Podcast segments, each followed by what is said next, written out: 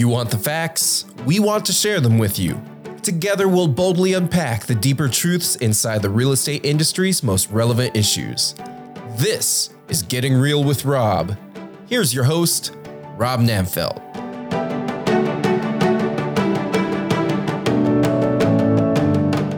Hello and welcome to Getting Real with Rob. Today our special guest is Shawn Heath, Director of Charlotte's Housing and Neighborhood Services. Shawn, welcome to the program. Thanks, Rob. Great to be here. Appreciate you having me. Absolutely.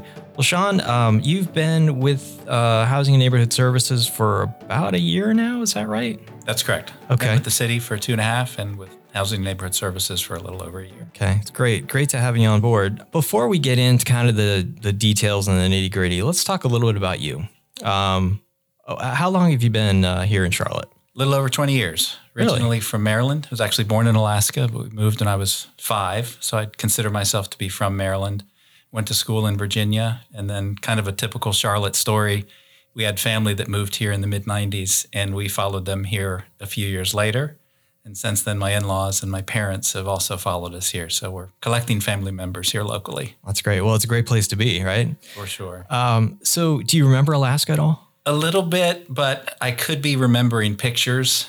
I'm not sure if they're original memories or not, but you know, the memories that I have, we'll assume they're just legitimate memories, okay. are, are good ones, even though I was quite young. And we were in the Anchorage area, which at least in the summer months had a semblance of being kind of like normalish weather. At least I can remember a few days where we were out in shorts and T-shirts and there's plenty of sunshine. Um, and in Maryland, did you, are you a, are you a crab, crab fan? Yes, we grew up on a little creek that feeds into the Herring Bay, which feeds into the Chesapeake Bay. And we would keep crab pots out on our pier during the summertime. So growing up, I had no appreciation for how expensive it was to buy crabs at a restaurant because we just had them there and at our disposal all summer. It was great. That's pretty cool. Yeah, um, yeah I lived in D C for a while, and we used to go out to the shore sometimes. Sure. At, uh, um, there was a couple of islands, Saint Saint something, do you remember? Yeah, yeah. Saint Michael's? Sol- well, Solomon's and Saint Michael's. That's Saint Michael's, right. Yep. Okay. Mm-hmm. Yep. yep, yep. No, those were good times back in sure. my... twenties, sure. younger, the, the young fun days. Um, yeah. So, uh, so now that you're an adult here in Charlotte, um, what, what kind of, what kind of stuff do you enjoy? You go out to eat? Do you, what's your favorite restaurant here in town? Favorite restaurant? Well, I would probably say Ilias Noche, which is down, there are two locations in Charlotte. My wife and I go to the one that's down on Providence Road near Providence and Audrey Kell. We've been going there for, I'm sure, over ten years at this point. So that's certainly a family favorite, at least for my wife and I. And then we do have an annual tradition where we go to Ruth's Chris between Thanksgiving and Christmas each year, which unfortunately this year I made reservations uptown, and we didn't realize until we arrived in South Park that I'd made reservations at the uptown Ruth's Chris. Oops. But thankfully there's a, I believe it's one thirty-one Main that's right across the street there in South Park. So we, we had a decent plan B. Okay, good. Yeah. Good. Yeah, that's a good place too. Yeah. Um, so what's the deal with Ruth's Chris? I mean, the whole thing, Ruth's with the Uh, That's a great question. Yeah. I don't know. I know it's good food. That's about it. All right. Yeah. Well, if, if one of our uh, listeners could call in, is that possible? No, I'm right. sorry. I'll, I'll move on. Um, so, uh, so you've been in, you've been with the department for about the last year. Um, what what are your what are your main responsibilities? What you know? Uh, what kind of policy are you are you pushing there at the city? Sure. And if you don't mind, I might zoom out just momentarily here, as I think, you know, I have a natural inclination to zoom into housing immediately for obvious reasons. But City Council just went through an annual strategy session not that long ago, which by extension helps to set priorities across the city organization and the city manager's office and, and all the department, all the departments that do the work of the city. And this year, Council took their priorities from last year and and added a couple areas. But I think it's important for me and, and for your audience to remember that ultimately what we're trying to do is, is move forward a number of strategic initiatives in parallel. So affordable housing is clearly important, but so are jobs, so is mobility, so is a continued investment in corridors of opportunity. So it, it's intended to be a relatively short list of, of five to seven priorities. But the name of the game, if we're focused on economic vitality in the city of Charlotte, is to move the needle in all of those areas at the same time to the extent possible. Oh, that's great. That, and that that's in line actually with a lot of our interests. Um, we talk about mobility, transportation, right. Right. Um, growth, housing, uh, all of that is very much in line.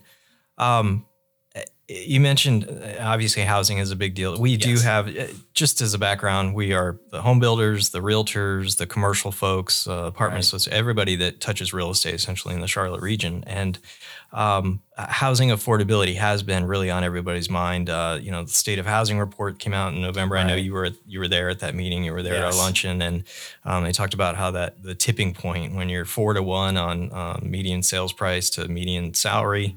Um, you're kind of in that tipping point to, to unaffordability.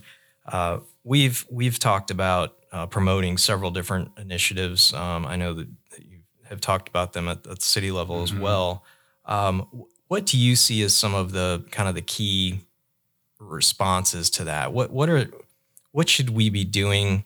What should the city be doing? Right. Uh, and other local governments, what can the state do to, to supplement? And then what can we do as the industry to really sort of fill that void and, and help with some of those supply issues? Great question. And I think there's there's evidence already in my mind of of things that the city is doing in, in, in partnership with, with some of your members. And we could probably play around with this question for a while. So let's maybe start up high and then mm-hmm. we can we can drill down where we want. And I might point to two areas just to start us off. But one area, of course, for us is with our Housing Trust Fund, which has been the signature program that we've had in place for over twenty years. And voters in twenty eighteen and twenty twenty and twenty twenty-two in each of those referendums overwhelmingly supported a fifty million dollars housing bond, which we use to fund and, and replenish our housing housing trust fund, which has been the tool for us to really be a catalyst for gap funding, for affordable for rent housing, for home ownership, Um, and for a range, range of other things as well. So in November twenty twenty-two, with the additional fifty million dollars now in the trust fund, we're going through a, a process to really think about, with City Council's current priorities, how can we put that money to work in an efficient and an effective way? And I would expect you'd see some of what we've done in the past, but also with some some additional areas of focus. For example, naturally occurable affordable housing has been an area of interest here for us in the last five years. We've we've kind of moved in that direction.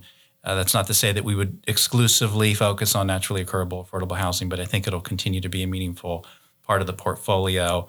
We've also had a particular interest in how can the Housing Trust Fund be used to promote and be a catalyst for land purchases in strategic locations.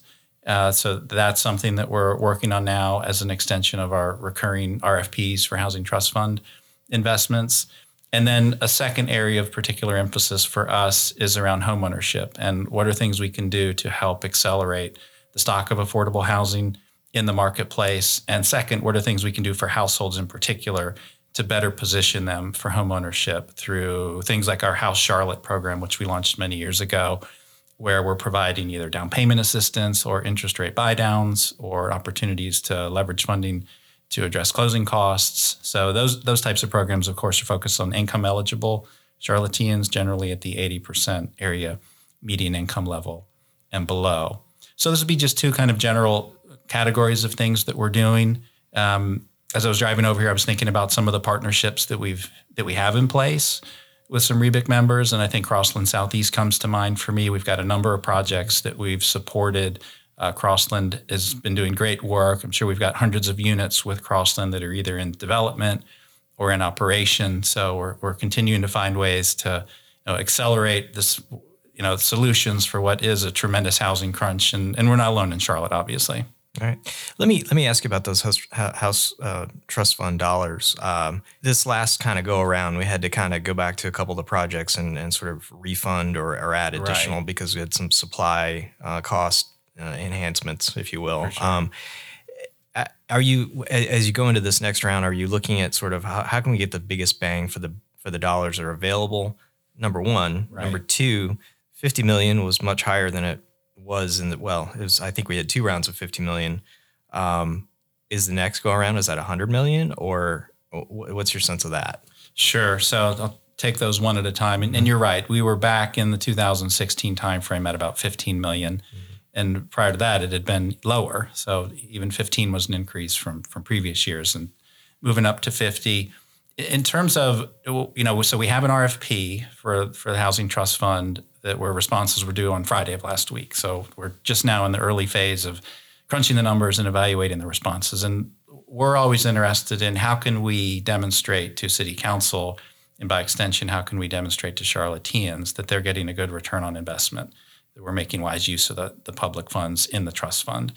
And for us, the, the value proposition will focus on first the, the, the cost, of course, the cost per unit. Uh, we care about the A M I mix, and most of these developments are going to have an average A M I of about sixty percent, uh, when the, the, the full range will be thirty percent A M I to eighty percent A M I. We care about the location of the units. Uh, we care about the affordability period. So h- how long can we preserve the affordability for these units? So uh, those are kind of key key factors for us in the evaluation. And in this particular R F P, we're taking a slightly different approach where we're, we are going to segment the responses into tiers. And one way in which a proposal can make its way into our tier one for review purposes is if they can come in at or below our Housing Trust Fund Award guideline limits. So, for example, for a city-supported project that does not include city-owned land, the H T F limit would be thirty-two thousand dollars per unit. Now, what we experienced last year with extraordinary market conditions was there were there were very few projects that were coming to us that were less than thirty-two thousand dollars a unit. So I haven't looked through the, the numbers yet. Uh, my team has everything in front of them, and I'll probably get a chance to take a peek at it over the next few days.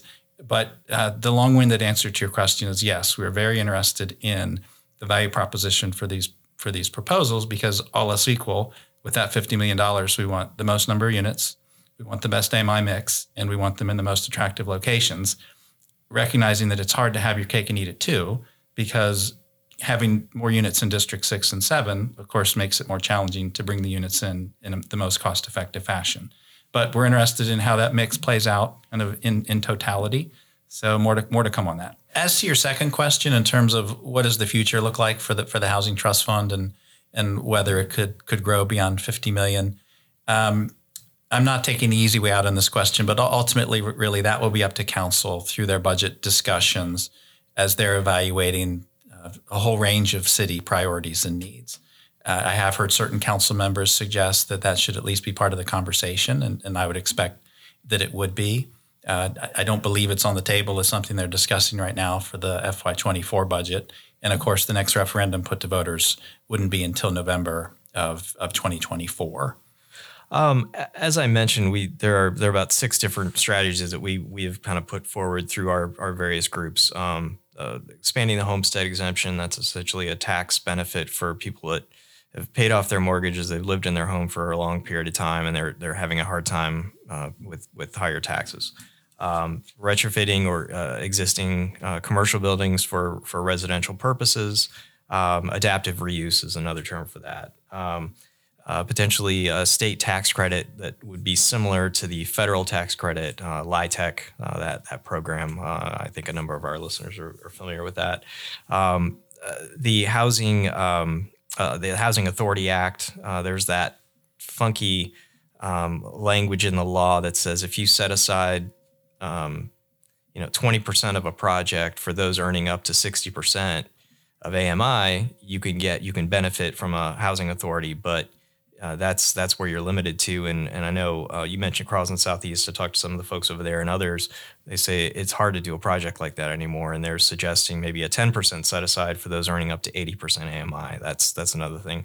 Expanded use of A D Us, and then we already kind of, I think we started to touch on local regulations and and um, kind of what that uh, how that impacts housing affordability. And I know that you've started to kind of take steps to address some of that. Out of those six, do you see do you see some positive movement with those? Do you, do you see ways that we can Um, sort of coordinate and collaborate uh, to see if we can get some of that through? Are there things that we haven't thought of based on stuff you're already working on, stuff that we're suggesting that we, a different place that we need to go that maybe we can we can support those efforts as well? I know it's a right. huge question. Um, let's take it in, in sure. bits and pieces, however you want. Bite-sized chunks. That's okay. And uh, maybe I'll start with the first one and the last one in, in terms of expansion of the Homestead Act. So may have seen the county and the city just over the last week or two have said that this will be part of the state legislative strategy mm-hmm. is to, to seek out expansions to the Homestead Act. And in light of where we are in terms of the cycle for uh, the property revaluations, I think the timing is right to to look at that. In terms of uh, local regulation, so one thing that City Council is is exploring now, really as a starting point, and albeit a small starting point, is a review of developer fees, development fees. And just this past week at at the Housing Safety and Community Committee meeting, there was a proposal around a fee reimbursement pilot program focused on city-imposed fees that was passed by committee and will now move its way to full council over the next month month for a discussion. As a pilot program, we recognize that this this will not be a game changer, but it is, you know, one among one among hopefully a number of things that we are doing to work with our partners to address things that can help reduce the cost of housing in the marketplace. Well, one thing that we also mentioned to committee is that the housing department that I lead and the planning department led by Allison Craig are on the front end of conversations around broader questions related to regulatory burden. And we've had conversations with REBIC members and, and heard feedback from REBIC, REBIC members about the cost of regulation and what are some things the city of Charlotte could potentially do to identify some, some common sense choices on things that the city either controls or can influence that could have a beneficial impact on on the cost of housing. So I don't have anything to report today definitively on that, other than to say that I said that out loud in our most recent committee meeting, that it that is it is among the areas of interest for us at the staff level in calendar year twenty twenty-three, and that they can expect to hear more. And now we're kind of working behind the scenes to sort out what would a work plan look like around that scope of work. And importantly, I would say, how can we have some of our partner members participate in the analysis so there is a recognition that we're listening? Um, and so we avoid a scenario where we go off and do a lot of work on our own and bring it back, and there's a misunderstanding around, well, this looks like a black box. How did you do this? Why, why weren't we involved earlier in the process? So more to come on that. Okay. No, I think that's great.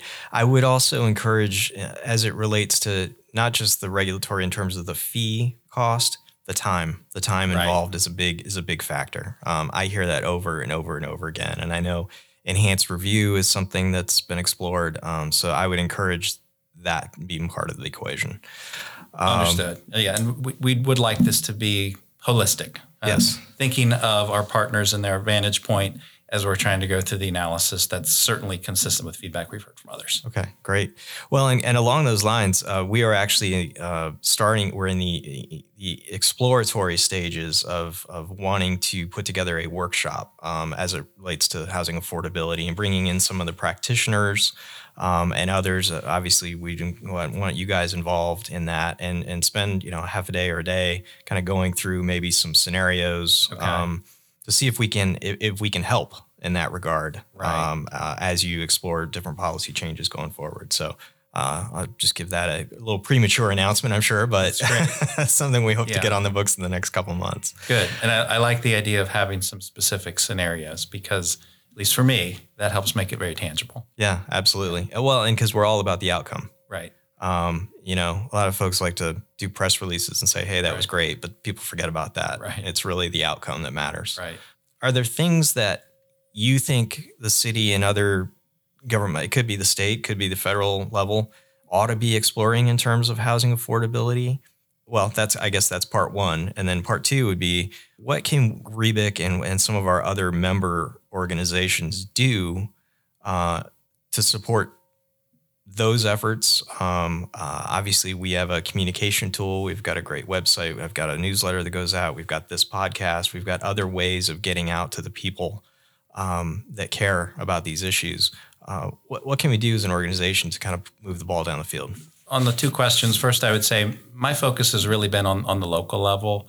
And that's not to suggest or to be dismissive about opportunities at the state or federal level, but um I've really been more focused on what are the things that we have more direct control and influence over. And in, in terms of opportunities with the members, I would say I found in the past eighteen months that things have been most productive through relationships.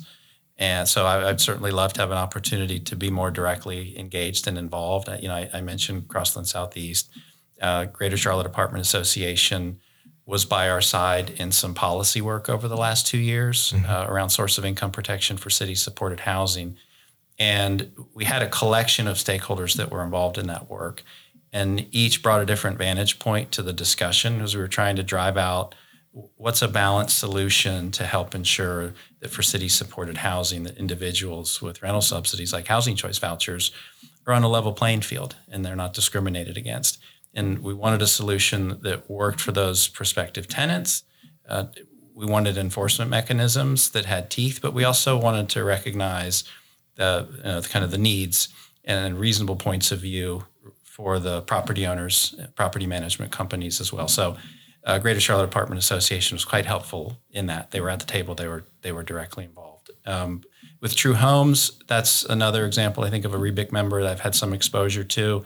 Uh, and I hope to have more exposure to, because I think that would fall in the camp of innovative housing around home ownership opportunities. So all of that was just kind of going around the block to say that I think, you know, when you make direct reference to a workshop and, and spending a half day together, that ultimately is how we will move things, is if it's through direct engagement and interaction. It's not let's, you know, let's exchange white papers or let's let's do an email list of what's your, your priority list and what's mine, and then see where the overlap is. I think it has to be more through direct engagement. And we may find that there are ten things that we're jointly interested in, and maybe uh, five or six of those, for whatever reason, we don't think are, are ripe for collaboration, but maybe three or four are. So That that would be my view on how to take a relationship to the next level, would be to make it more direct and personal. Okay. No, that's great. That's great. So let's bring this full circle. We talked about where you like to go out to eat. Um, you look pretty fit, so you must work that off somehow. um, what what what kind of activity, other activities do you do you enjoy here? My hobbies have changed a lot as I've gotten older. So I'm fifty-one now, and I would say up until my forties, if I was running, it was only because I was told to run or I was training for something, maybe when I was younger, a sport. But somehow twelve years ago or so, I fell in love with running. So I try to run at least twenty-five to thirty miles a week. I, I, I rarely miss that target. I don't do a lot of road races on my own, but on at least once a year, I'll get together with some friends and we'll do a relay race. We've done the Blue Ridge Relay a number of times, which is two hundred-ish miles. So nine of us will alternate legs on, on the Blue Ridge Relay race. Last year, we went to Oregon and did the Hood to Coast Relay, which was absolutely beautiful. I hadn't been to the Pacific Northwest in a long time, so I thoroughly enjoyed that. So running is definitely my thing now. And I learned how to play the guitar about seven years ago after having tried and failed twice before over the course of about two decades.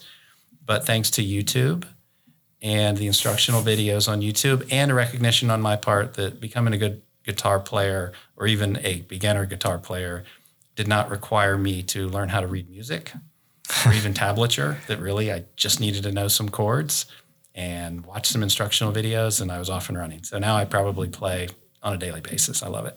Okay. Well, I think three chords and the truth yeah. probably resonates with you. So, yeah. um, and on the running, I, I actually discovered a bit of a passion for running during COVID myself, uh, not twelve years ago, but, right. but, um, so I, I try to do about thirty miles a, a week as well. That's great. Um, so we'll probably run into each other. I think so. I think so. Um, no, that's great. Uh, well, any, Uh, any parting suggestions for our uh, for our listeners in terms of uh, other ways to get involved? I know I've, I try to promote um, getting on advisory boards with the with the city, uh, as well as wherever they live in the in the in the region. Uh, uh, any anything else you can suggest?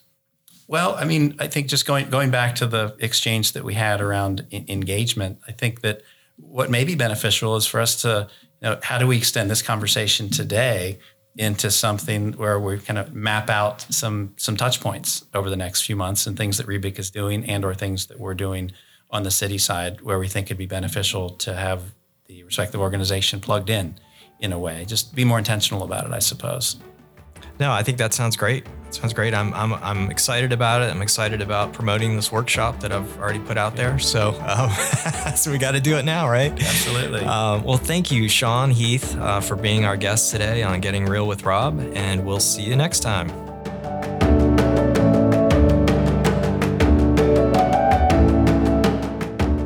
Thank you for listening to Getting Real with Rob. This podcast is produced by the Real Estate and Building Industry Coalition in Charlotte, North Carolina. Learn more about us at rebic dot com.